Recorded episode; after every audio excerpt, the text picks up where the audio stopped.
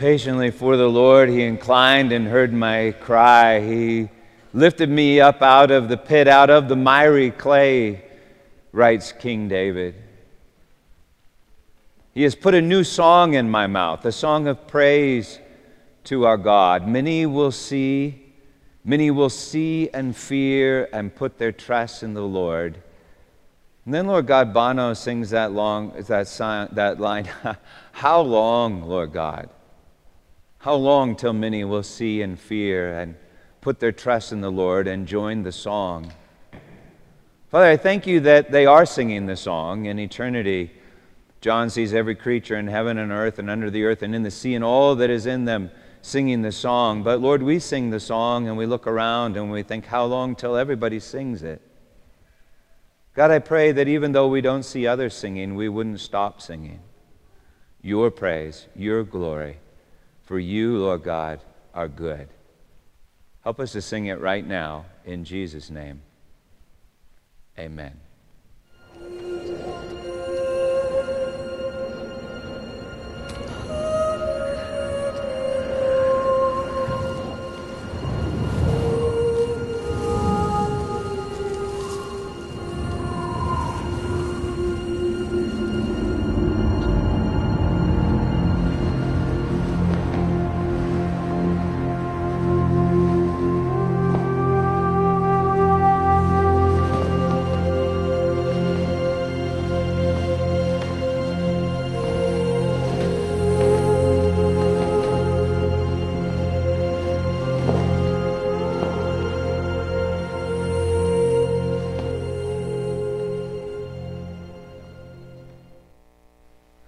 Is our second sermon in the season of Lent, and our second sermon from Matthew chapter 26. With this picture, we entered the message last week. We are the harlot who becomes the bride, who becomes the mother of Jesus, that is, the church, which is us. We are the strange woman who loves the Lord when he seems to be good for nothing just good. Like a baby in a manger, or a dead man hanging on a tree. Or maybe just an idea. Maybe Jesus is just an idea for you. The mere idea of you. The longing here for you. You'll never know how slow the moments go till I'm near to you. That's Billie Holiday. She sounds just like me. And uh, that's also one of uh, our romantic favorites, Susan and myself. Well, anyway, in Matthew 26, verse 1, Jesus reveals that he will be delivered up to crucifixion, and the disciples think that it's a waste. They think that it's good for nothing. Then we meet this strange woman that dumps literally a fortune of fragrant oil on the head of our Lord. The disciples declare that the woman's act is a waste. It's good for nothing. But Jesus declares that it's the kalos ergon, the good work, the beautiful thing. Not that it's good for something, is just good. It's beautiful. Beautiful means good for nothing, just good, right? Like a sunset. Doesn't matter how you use it, it's just good.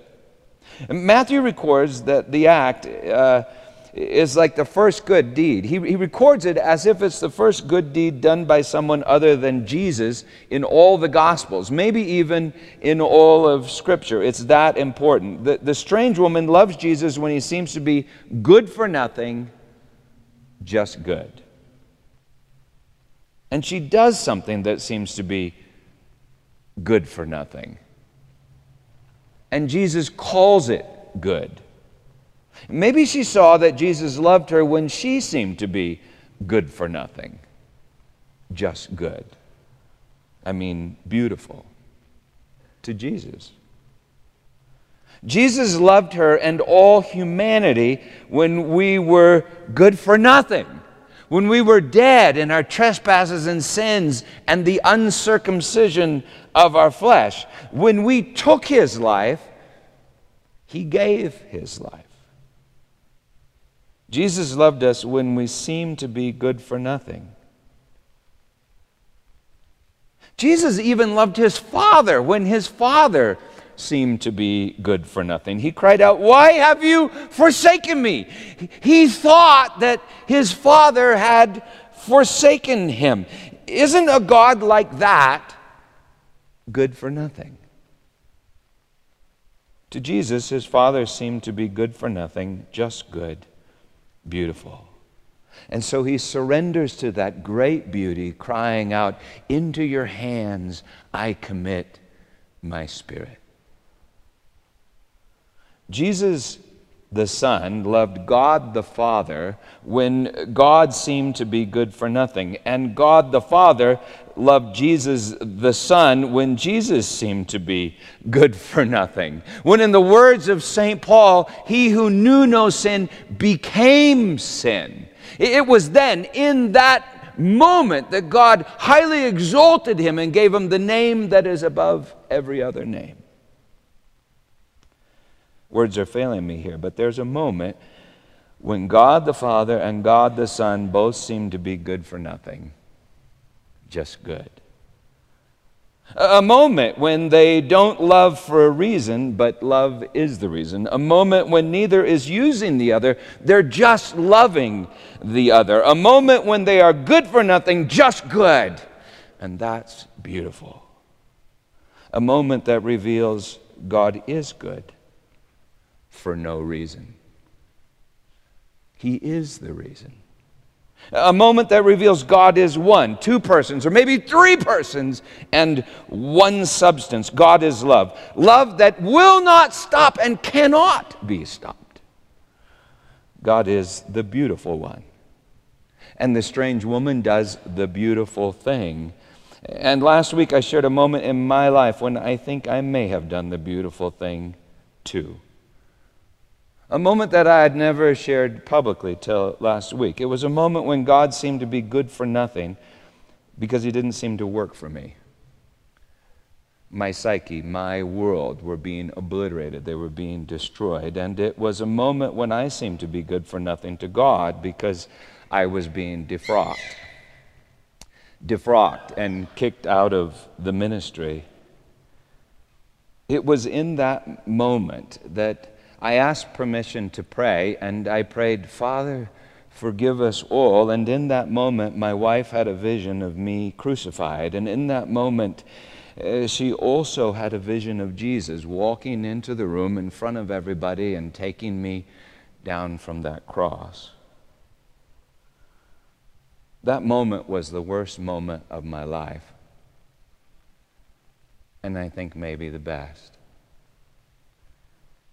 I think maybe it was and will forever be the beautiful thing. Last week we said that everything is arranged that you and I would do the beautiful thing and never, ever, ever stop. So, anyway, that's a summary of last week's message. That's the view from like 40,000 feet. And I know it's more than any of us comp- can comprehend. So let's go back, and, and I want to ask these three questions. And even if we don't comprehend, perhaps it will be comprehended. These are the three questions What exactly is the beautiful thing? Why does Jesus like it so very much? And three, how can we do it? How can we do it too? Matthew 26, 1. When Jesus had finished all these sayings, he said to his disciples, You know that after two days the Passover is coming, and the Son of Man will be delivered up to be crucified.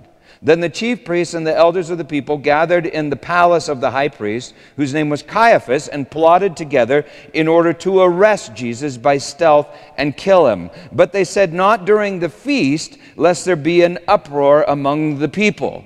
Now, when Jesus was at Bethany in the house of Simon the leper, a woman came up to him with an alabaster flask of very expensive ointment, and she poured it on his head as he reclined at table. And when the disciples saw it, they, they were indignant, saying, Why the waste? This could have been sold for a large sum and given to the poor. But Jesus, aware of this, said to them, Why do you trouble the woman? For she has done a beautiful thing to me. For you always have the poor with you, but you will not always have me. In pouring this ointment on my body, she has done it to prepare me for burial. Truly, I say to you, wherever this gospel is proclaimed in the whole world, what she has done will also be told in memory of her or as a memorial from her. Then one of the twelve, whose name was Judas, that's just the name Judah, he's a representative of a whole nation, actually a whole ideal, actually human religion. Then one of the twelve, whose name was Judas Iscariot, went to the chief priests and said, What will you give me if I deliver him over to you? And they paid him 30 pieces of silver, the price of a slave. And from that moment, he sought an opportunity to betray him. Well, it's very clear that the ugly thing is buying and selling Jesus for 30 pieces of silver, right? And the beautiful thing is this this is an alabaster, alabaster flask and uh, some anointing oil. To equip you for the work of the ministry, we'll be selling these Sanctuary Denver anointing oil kits at the information center after the service. And I know you're asking yourself, how much does it cost? Well, the price is dependent on your income. Mark tells us that this ointment was worth 300 denarii, which was a year's fair's wage. So if you're if a yearly wage for you is like $50,000, that's how much it costs, $50,000. The woman in our story is unnamed, but John records that faithful Mary of Bethany did this same sort of thing a few days earlier. Luke records in chapter 7 that a prostitute did the same sort of thing too. So this is our this is our respectable church lady edition, all right? And this is our prostitute um, edition. Uh, a prostitute would wear this around her neck and then use the fragrant oil to ply her trade. So you purchase the one that feels most appropriate to you. Make sense? So, like Duncan, you'd probably want the second. You get that gigolo thing going on. Anyway, either one, either one, either version will work just the same. That's, that's the amazing thing about it. But it's more than just oil, isn't it? It's more than just oil. You know that. You also have to dump the oil on Jesus' head. So the oil comes with an instruction book that comes in the kit, an instruction book explaining how to find uh, Jesus. Jesus said, Whatever you do to the last and the least of these, my brethren, you do to me. So the instruction book comes with a list that will help you identify the last and the least of these. So, for instance, you could take a walk down to the 16th Street Mall and just judge everyone that you meet, all right? And then after you identify the last and the least of these, you simply run up to them, like, I don't know, some homeless guy or some kid that ran away from home, whatever. You run up to them, break the flask, dump the oil on their head, and voila! It's the beautiful thing. Isn't that beautiful? Well, no. That's not the beautiful thing, that's the ugly thing. And yet, we'd like it to be the beautiful thing, right? That's religion. This is a beautiful thing. That's the Mona Lisa by Leonardo da Vinci. And we'd like to think that we could do the beautiful thing by purchasing one of these.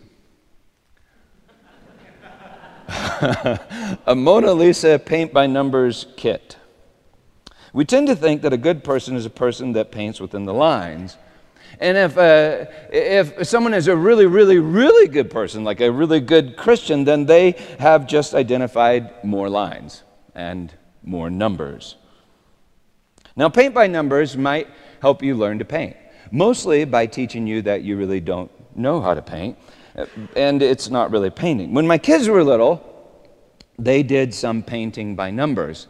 And uh, Susan and I have hung on to a lot of their artwork from that age, and yet none of it is paint by numbers. Here's a beautiful thing Michelangelo's creation of Adam. And here's a paint by numbers creation of Adam. Isn't that interesting? God is painting by numbers to create Adam. Is that how God creates Adam? Is that how God creates anything? Someone tells him what's good, and then he tries really hard to be good. He tries to paint within their lines according to their numbers. You know, when you complain that God isn't good, isn't that kind of what you're saying to God? God, you're not painting in the numbers and the lines that I've given you. Paint by numbers. Is that how God creates a beautiful thing? Well, obviously, the beautiful thing is not simply dumping oil on someone's head. So, back to our question what exactly is the beautiful thing?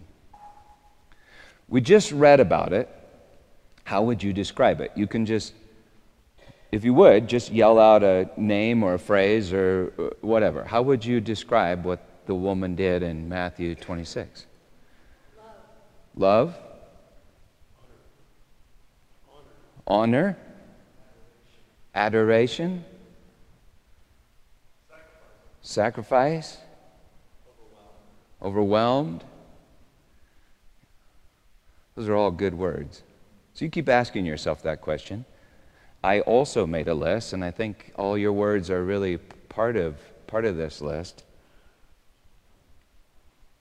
This is my list. The beautiful thing, number, number one, she gave what she had. This is the artwork that sits on my shelf right next uh, to, my, to my desk. My daughter Elizabeth drew it for me when she was about six, and uh, I think it's absolutely beautiful. Daddy and Elizabeth. This is a beautiful picture that's been hanging on my office door now for six years. Coleman uh, drew me this picture when he was about uh, five or six years old. An art critic uh, uh, might say that it was a waste. that it was trash, that it was a, waste of, of paper. And I would punch that art critic in the face and say, That's the beautiful thing. Stupid art critic. This is probably my favorite piece of literature. It's a little card that my son Jonathan gave me maybe 20 years ago. It's remained in my desk drawer to the lower right hand side. I read it every now and then. It reads like this I think of you first thing in the morning and last thing at night. The rest of the day I spend thinking about us. Happy birthday, Daddy. I love you. Love John. And now the poetry. P.S. This card is telling the truth. this is a beautiful. Uh, piece of precious pottery that sat in one spot on my shelf now for about 15 years. My daughter Becky made this for me when she was nine. If she gave me something like this today, I'd look deep in her eyes and I'd say, Becky, what is this crap? I mean, you are way better than this, Becky. You're a great artist. You, I even you taking those art classes down at Red Rocks. You're a great artist, and you give me this. I mean, maybe when you're nine, but 25? No, I don't. I don't think so. So you may have great talents. Give him those talents. You may have meager talents. If so, give him those talents. He loves both the same. If you give him what you got. You may have millions of dollars, give him what you got. You may have a widow's mite, give him what you got. Your Father in heaven doesn't really care what you got because he's already got everything. He, he, doesn't care what you've got, but he would literally die for you in the hope that you might give him what he's got, what, he, what you got. And by the way, that's what he's got because he gave you everything that you got. Long about 1968, I took an art class. I think it was after school. That means that my dad paid for the art class and he paid for all the supplies in the art class. Well, one day we made ashtrays. That's what you did in the 60s. You made ashtrays. And uh, you got to give them to, to who you wanted. Uh, we made the ashtrays by coloring these plastic tiles and melting them around a coffee cup. I remember working so hard on my ashtray. I made one size I made one side uh, paisley, and on the other side, I uh, made these signs stop, to dad, buy high, hello. like I was saying, it's the 60s, all right? That's the kind of thing you did in the 60s. But I was so excited to give this to my dad. Didn't even occur to me that he didn't smoke. and better yet, I don't think it occurred to him that he didn't smoke. The ashtray sat on the corner of his dresser from 1968 to March 8th, 2004. Two weeks ago, Carl shared how he saved his allowance for two months. Went down to the drugstore and bought a bottle of cheap uh, cologne or aftershave for his stepdad, and how his stepdad didn't even seem to notice. Well, this is the gospel truth. God is Carl's true dad. And I believe that God has a dresser. And on the dresser is a bottle of precious, cheap cologne given to him by his son, Carl Wheeler, almost 50 years ago. He loves to wear it. To him, it is the most beautiful, fragrant of fragrance, fragrant offering of, of, all, of all the offerings. See, I'm trying to say that even a bad dad, especially a bad dad, helps us long for our true dad, our, our Father in heaven. So I'm just saying, give what you have. She gave what she had. Give what you have. Maybe you're like Mary of Bethany, a faithful disciple in John chapter 12. Maybe you're like the prostitute in Luke 7, who had used her perfumed oil to cover the smell of prostitution. And so she wore that ointment as if she was wearing shame. She wore it as shame. We'll give either. In fact, you can always give both the burnt offering and the sin offering, uh, good deeds and the confession. They are both fragrant offerings, the fragrant offering treasured by God. She gave what you have. She gave what she had. And, and you can always give what you have. That means you can always do the beautiful thing. It's not something that you wait to do. It's not something that you can earn. It's always now. Eternity touches time right now. She gave what she had. And number two, she gave all she had. She didn't carefully pour out 10% of the ointment. Asking, Lord, is that a sufficient amount? And is that before taxes or after taxes? Well, is, is this the correct amount? She gave all she had. So in some way, it must have been painful. For someone like Mary of Bethany in John 12, 300 denarii might very well have been all of her disposable income.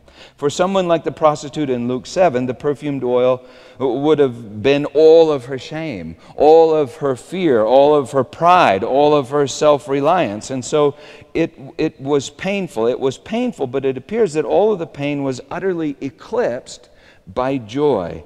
There's this great line in The Lord of the Rings uh, Tolkien, uh, Tolkien writes it after Frodo has thrown the Ring of Power into Mount Doom, uh, and they're preparing, and it's about the ensuing celebration. He writes this They went out to regions where pain and delight flow together, and tears are the very wine of blessedness. I think that's what a woman must experience when she gives birth and the sorrow is transformed into joy. I think maybe it's even what I've tasted in communion in the sanctuary of my covenant with my bride, and even in my covenant with Jesus, moments in worship in which I've been lost and found all at once. It, was painful and it was joyful. Number five, it was sacrificial. It was sacrificial. Uh, the king was anointed, like we said last week. The high priest was anointed, and one other thing was anointed. In Exodus 30, Moses is commanded to make this strange, costly, fragrant oil in order to anoint the tabernacle and everything that was in it. Uh, the tabernacle that became the temple uh, and uh, included the altar. He was to anoint the altar of sacrifice. He's even commanded to make a special incense incense that they would burn on the altar of incense next to the altar of sacrifice. So when the priest would offer the lamb for sacrifice, the fragrance would fill the whole house of the Lord. John records that when Mary anointed Jesus' feet, the house was filled with fragrance. See, that's a very meaningful statement in the Gospels. The strange woman's worship is fragrance, and it's fragrant. Fragrance infects everything with beauty. In Ephesians 5 2, Paul writes, Christ gave himself up for us, a fragrant offering and sacrifice to God. And he also writes, in the same way, we are to walk in love as he loved us. Well, she gave sacrificial and sacrificially, and number six, she gave unself consciously, as if herself was being sacrificed upon that fragrant altar. Have you ever been so excited about giving to someone that you forgot yourself? The day I bought Susan's engagement ring was like that for me. Remember, I just wanted to spend more. I wanted to spend everything I had, and I did. I spent all my student loan money. When David worshiped before the Ark of the Covenant, it was like that. He lost track of himself. He even lost track of most of his clothes as he danced before the Ark of the Lord in his linen ephod, his underwear. When Solomon dedicated the temple, it was like that. They offered 22,000 bulls and 122,000 sheep that day. There would have been a literal river of wine, fragrant oils, and blood that flowed from the Temple Mount, flooding the valley of Gehenna and descending down into the Sea of uh, Arabah, the Dead Sea, the Sea of Waste. That river would flow every Passover, including the day after the strange woman anointed Jesus' head. Every Jew on Passover would bring their lamb, or every family would bring their lamb to the temple to be ritually slaughtered. That's thousands upon thousands of lambs. The river of lamb's blood would flow from the temple of stone. Uh, it would flow as a river, and the river would flow from a temple of flesh, sacrificed on an altar that was a tree in a garden, the altar that we refer to as the cross. To Julian of Norwich, in her famous vision, it's reported that Jesus said this to have ever suffered the passion for you is for me a great joy, a bliss, an endless delight. And if I could suffer more, I would do so. Number five, she gave sacrificially. Number six, she gave unself consciously. Number seven, she gave naturally. I mean, she gave as if giving were her nature. Judas was seeking the knowledge of good and evil, and so he judged the gift. Judas was trying to be good. The strange woman was not trying to be good, she just was good. As if the good was already her nature. Number seven, she gave naturally. And number eight, she gave personally. She gave to a person. Jesus wanted to give to the poor. Jesus said, The poor you have with you always, but you do not always have me. And yet, in a few chapters, he will say, Lo, I am with you always. Maybe he always has us, but we do not always have him. We always have the poor, and we can always give to the poor as Judas. But it's something else to give to Jesus in the poor as if the poor were his very temple, his body. For Judas, the poor were a problem to be fixed. Uh, for the strange woman, the poor was a person to be loved. Judas would give to the poor, the strange woman gave to a person in a temple of broken body and shed blood. Welfare, welfare is for a purpose, Mother Teresa used to say. Christian love is for a person. The strange woman gave to a person, and she gave her person. A person is an earthen vessel containing the breath of God. A person is just like an alabaster flask containing priceless, fragrant oil. The alabaster flask must be broken, writes Watchman Nee. If the alabaster flask is not broken, the pure spikenard will not flow forth. Strange to say, many are still treasuring the alabaster flask, thinking its treasure exceeds that of the ointment. On the tree in the garden, Christ's body is broken and blood spills out. The life is in the blood. In other words, the breath is in the blood. The spirit is in the blood. At Simon the leper's house, a strange woman breaks the earthen vessel. Mark points that out, that she breaks the alabaster, alabaster flask and, and the fragrant oil spills out. Listen to Paul. He who is joined to a prostitute becomes one body with her. But he who is joined to the Lord becomes one spirit with him. Number nine, it was ecstasy. Ecstasy comes from the Greek word ekstasis, meaning out of stasis, out of normal, and lost in wonder as if in a trance. The strange woman is in ecstasy, and it's not a waste but she is wasted. She's not drunk with the wine, but she's filled with the Spirit. She's losing herself. She's losing herself and finding herself. She's pouring out the Spirit and being filled with the Spirit all at once. The beautiful thing is sacrifice and ecstasy. I think that's what the mystics are trying to tell us. Mystics like Julian of Norwich and St. Francis of Assisi.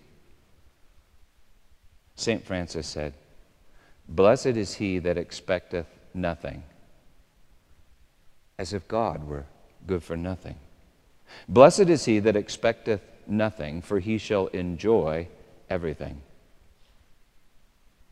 I suppose that St. Francis was beginning to see that everything is and always was absolute gift. So when God gives, and even when He takes, it's all gift. For God keeps your every sacrifice like a treasure placed upon His dresser. Francis sacrificed all and gained God and all things with him. In his biography of St. Francis, G.K. Chesterton writes this It is rather like the reversal, whereby a lover might say at first sight that, that a lady looked like a flower and say afterwards that all flowers reminded him of his lady.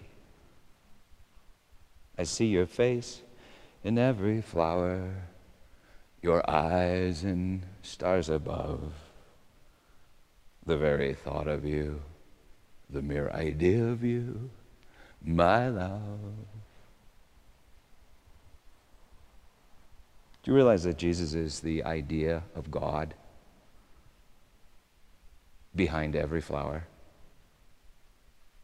And he is the idea of God communicated through every flower to you.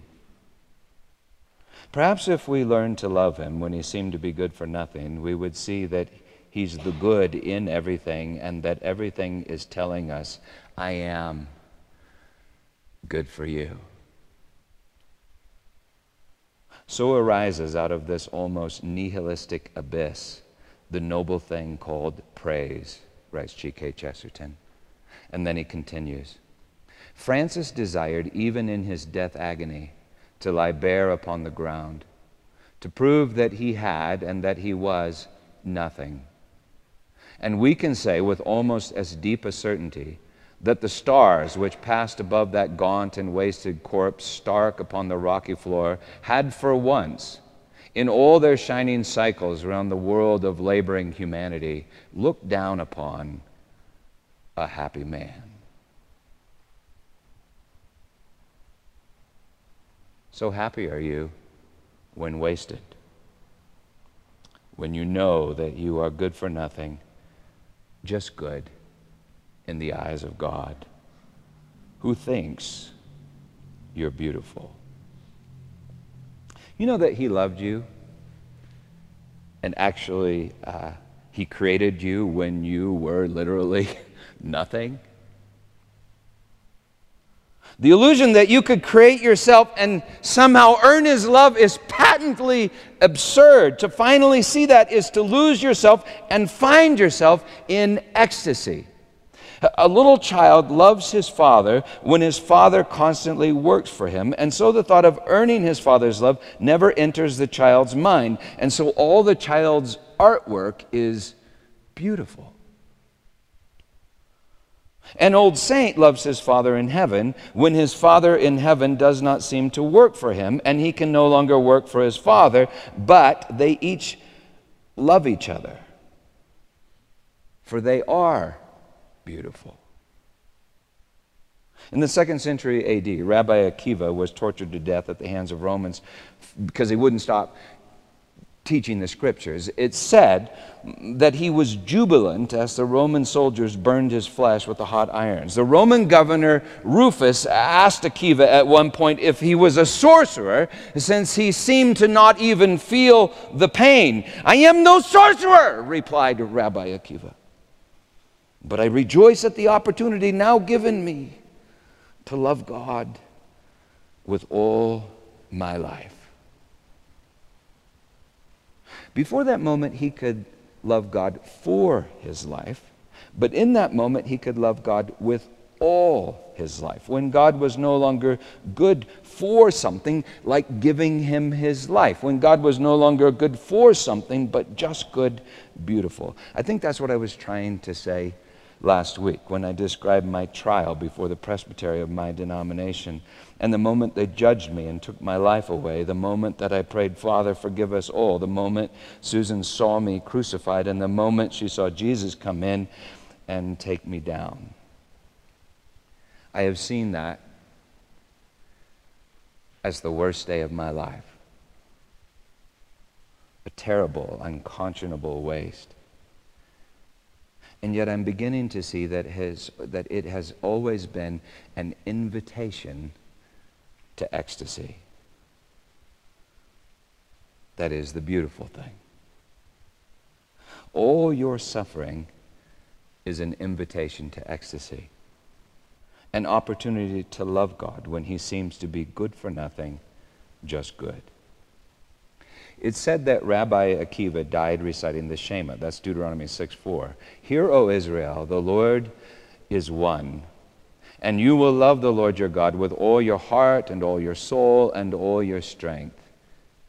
It's said that Rabbi Akiva died with the word one protracted, protracted on his lips, the word one. God is one. He is pure love. And in that moment, perhaps Rabbi Akiva's love was pure. Purity of heart is to will one thing, writes Kierkegaard. Mark points out that the strange woman's ointment was pure. In other words, it's free. The beautiful thing is free. I'm proud to be an American, where at least I know I'm free. proud.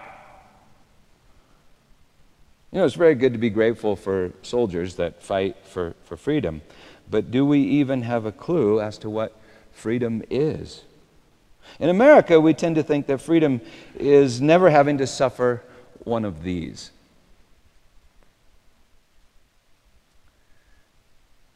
In Scripture, freedom can only happen if you pick up one of these.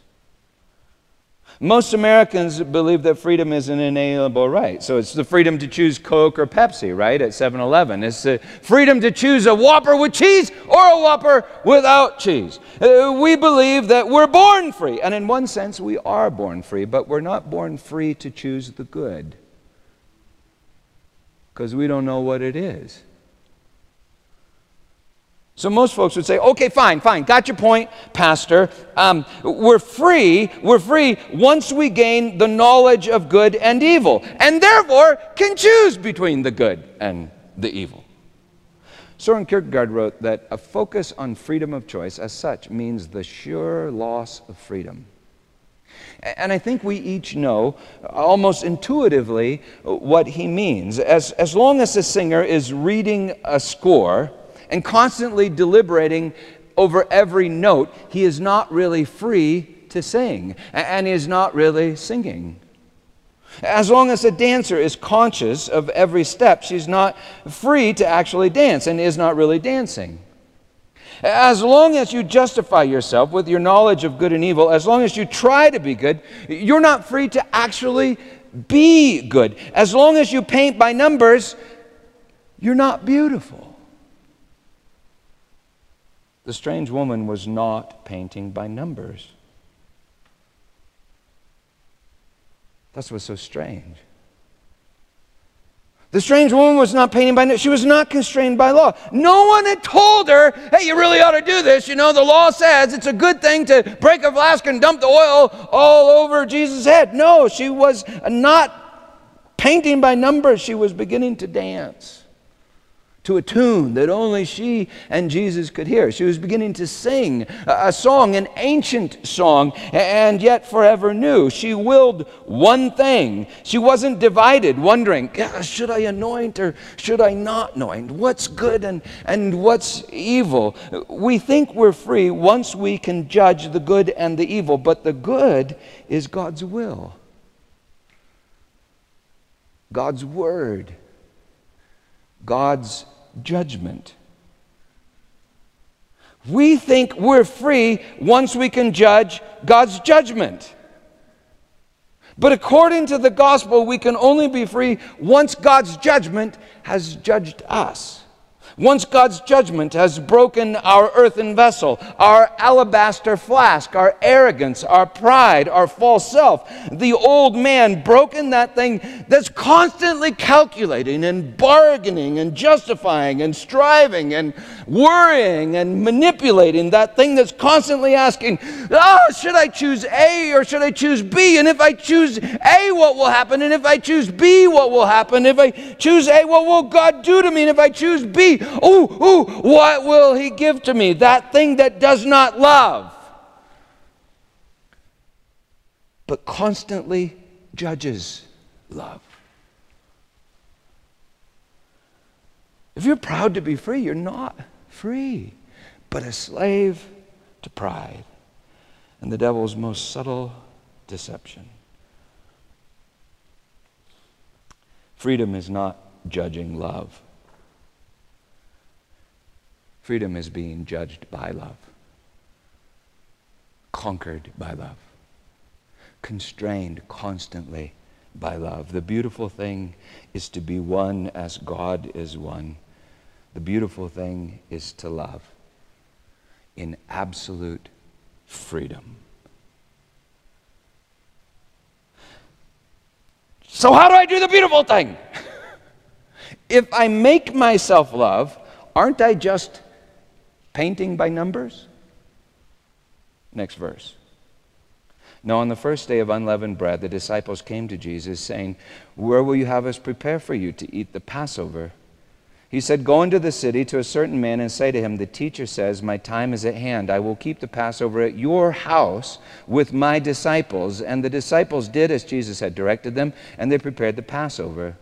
When it was evening, he reclined at table with the twelve. And as they were eating, he said, Truly I say to you, one of you will betray me. And they were very sorrowful and began to say to him one after another, Is it I, Lord? He answered, He who has dipped his hand in the dish with me will betray me.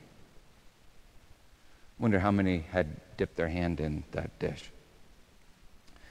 The Son of Man goes as it is written of him, but woe to that man by whom the Son of Man is betrayed. It would have been literally beautiful. It would have been beautiful for that man, which could refer to Judas or Jesus, if he had not been born.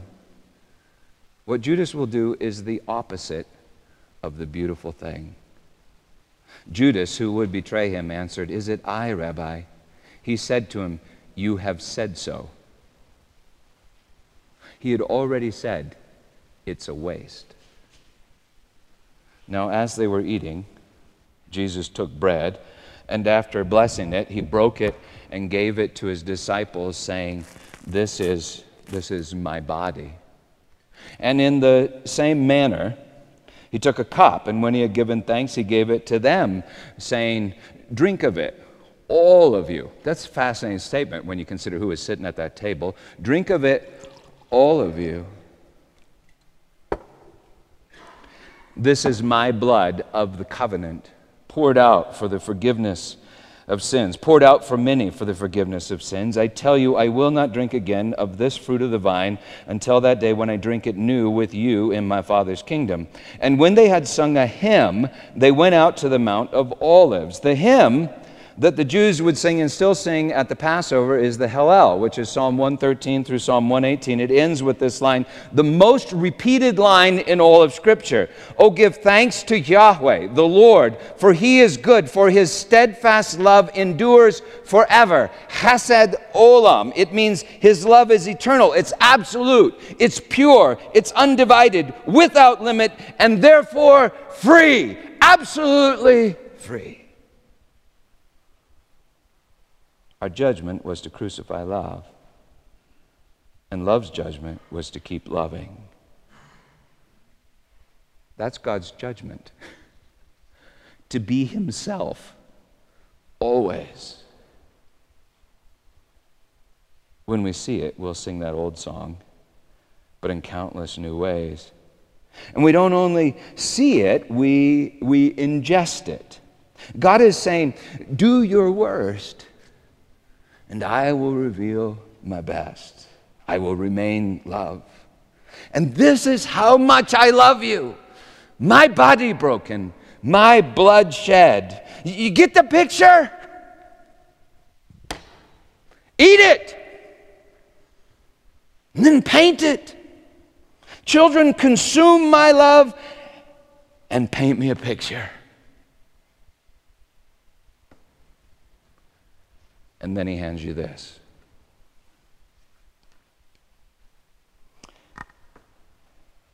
And this terrifies us, doesn't it?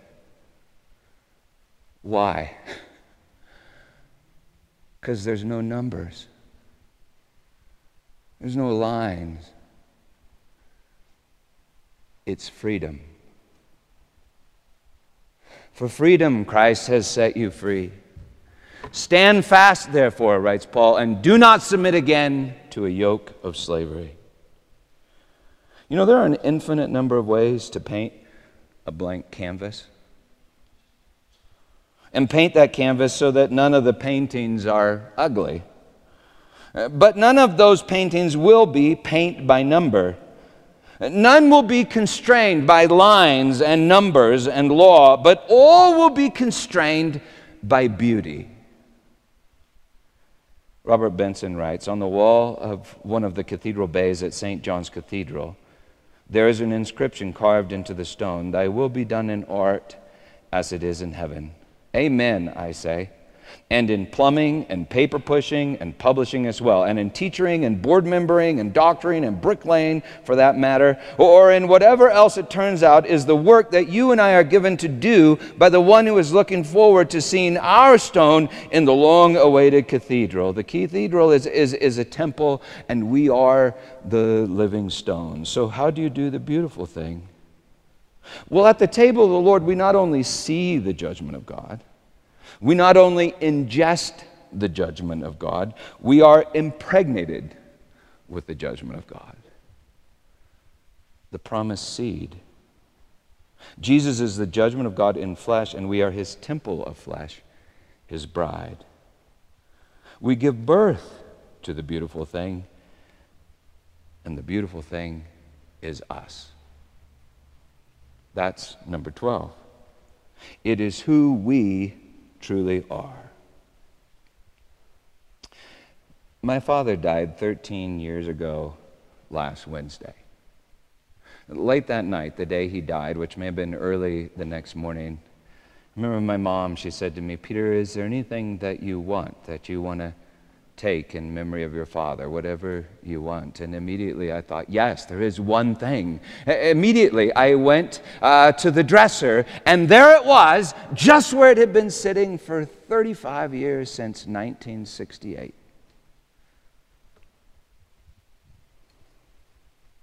Our ashtray. It may be my greatest possession. It may be my greatest treasure. For I gave it to my father, and he treasured it as his greatest treasure. So check this out. What I gave is my greatest possession. Jesus said that we can store up treasure in heaven. We do it by worshiping uh, our Lord in the temples that are all around us. We do it by worshiping Him right here and uh, right now. God does not paint by numbers, but He creates all things with this. Dark cups are wine, light cups are juice. Commune with the beautiful one, and you will do the beautiful thing. I stand, I stand in awe of you. I stand, I stand in awe of you. Holy God, to whom all praise is due. I stand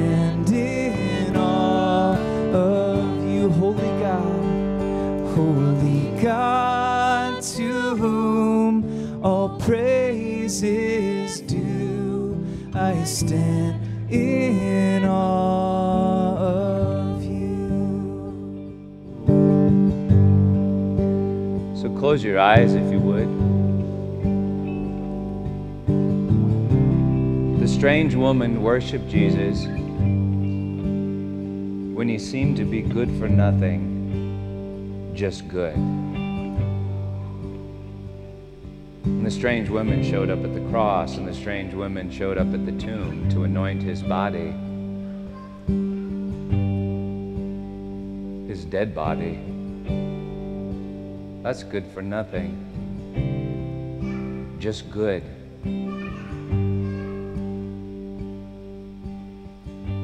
Sometimes for me, God seems to be good for nothing. Disappoints me. I ask him for things and he doesn't grant them when and where I want him to grant them. I suffer. And yet, at least a part of me still loves him when he seems to be good for nothing, just good. I'm the strange woman. And you, here this morning, you're also the strange woman. The church is a strange woman. We love the Creator when He seems to be good for nothing. Just good. And so we sing, You are beautiful. That he also sings over you? That's what, that's what Scripture says. Even when you seem to be good for nothing, he sings over you. Because he knows who you truly are. And he admires his own artwork. And so, this is what I'm asking you to do just keep your eyes closed do not sing. But listen to Jesus uh, sing. He, he may sound a little bit like Vince, but I believe this is Jesus singing over you.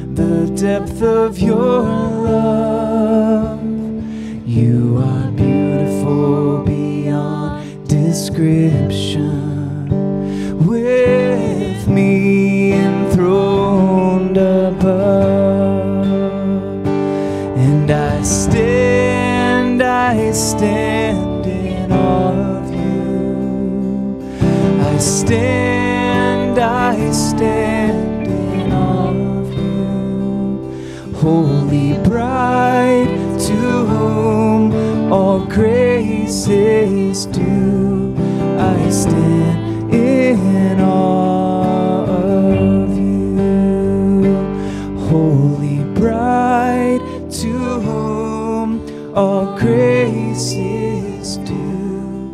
I stand in awe of you.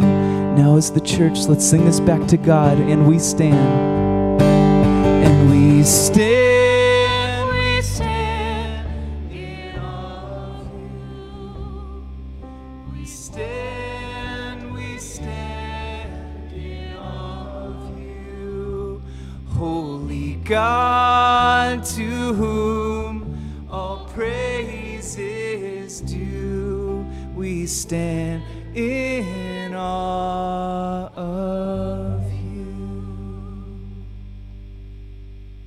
Then I saw a new heaven and a new earth. For the first heaven and the first earth had passed away, and the sea was no more. And I saw the holy city, New Jerusalem, coming down out of heaven from God, prepared as a bride adorned for her husband. And I heard a loud voice from the throne saying, Behold, the dwelling place of God is with man. He will dwell with them, and he will, they will be his people, and God himself will be with them as their God. He will wipe away every tear from their eyes, and death shall be no more. Neither shall there be mourning, nor crying, nor pain anymore, for the former things have passed away. And he who was seated on the throne said, Look, I am making all things new. Write it down, for these words are trustworthy and true. In Jesus' name, bride of Christ, believe the gospel and do the beautiful thing. Amen.